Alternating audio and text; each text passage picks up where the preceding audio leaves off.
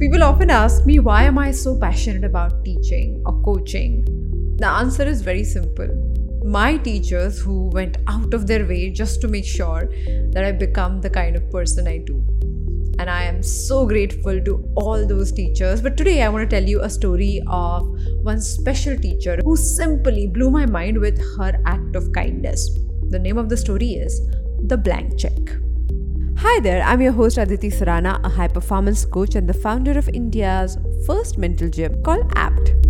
I welcome you to Daily Mental Fitbit, a podcast where you learn simple, practical, effective tools and hacks to be mentally and emotionally fit.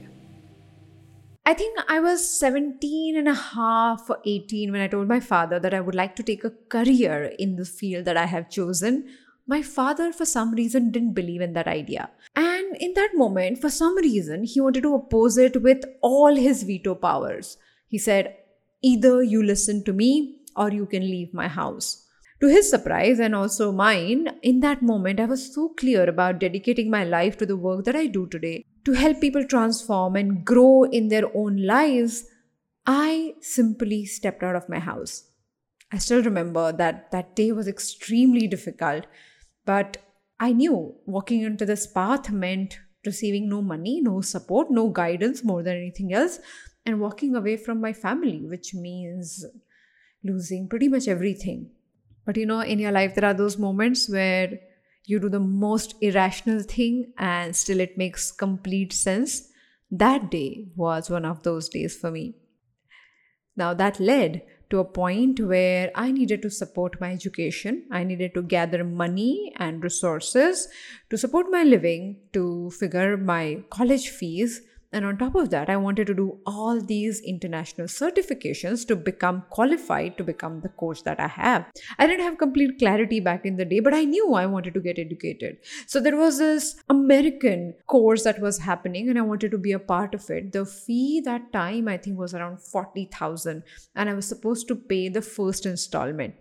I didn't make any money. All savings put together was 5,335 rupees, something like that.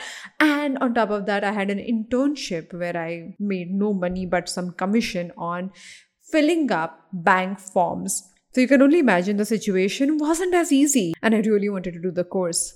I kept thinking about it. I didn't know anyone I could ever ask. I had never asked for money, you know, like I was in college studying first year of management.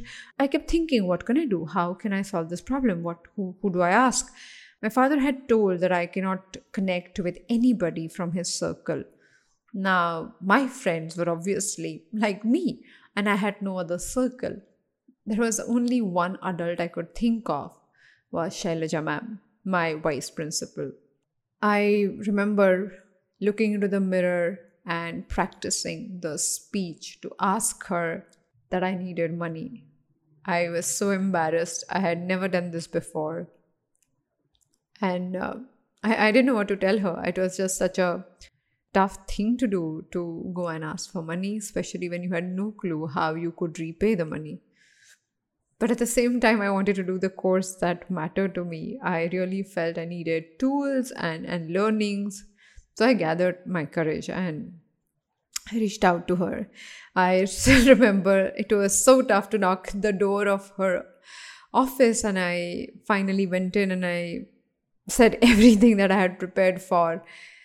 I was so awkward. I, I was just like fumbling and know, trying to sound calm, but obviously I wasn't. And then she looked at me throughout, uh, you know, whatever I had to say, she just kept looking at me. And then when I was done, she got up from her seat, went to her cupboard, opened the door that made that Godrej cupboard cracking sound of metal, removed a checkbook, wrote my name, and signed. She didn't ask me how much amount I was looking for. She didn't ask me what was I'm going to do with that money. She just wrote my name and signed.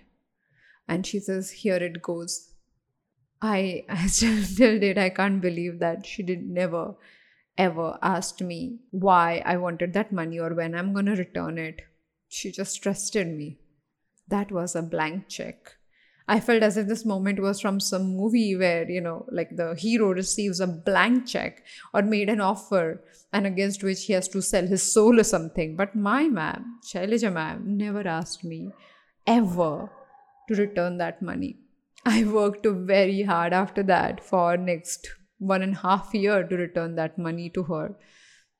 Somehow managed to to build my career, but I must tell you, it is such a moment of kindness because someone who, who was not my parent believed in me and actually went out of their way to support a dream that I have been pursuing for all these years.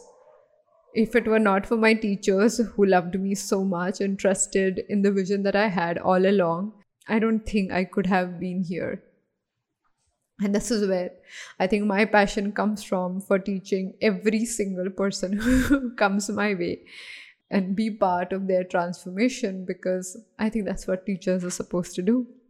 So thank you so much for being part of my journey and allowing me to teach you things that i i i believe in and i think can help you.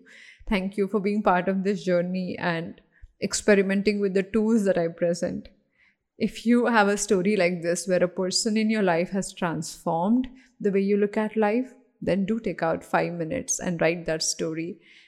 My email ID is write, W R I T, at aditisurana.com. I can't tell you how grateful I am to Shailaja ma'am for being part of my life. She just changed the way the world can function. And I want to be part of that world which cares for one another. Bye bye. More such conversations on Daily Mental Fitbit to claim your mental fitness right away. Thank you so much for joining me today on Daily Mental Fitbit.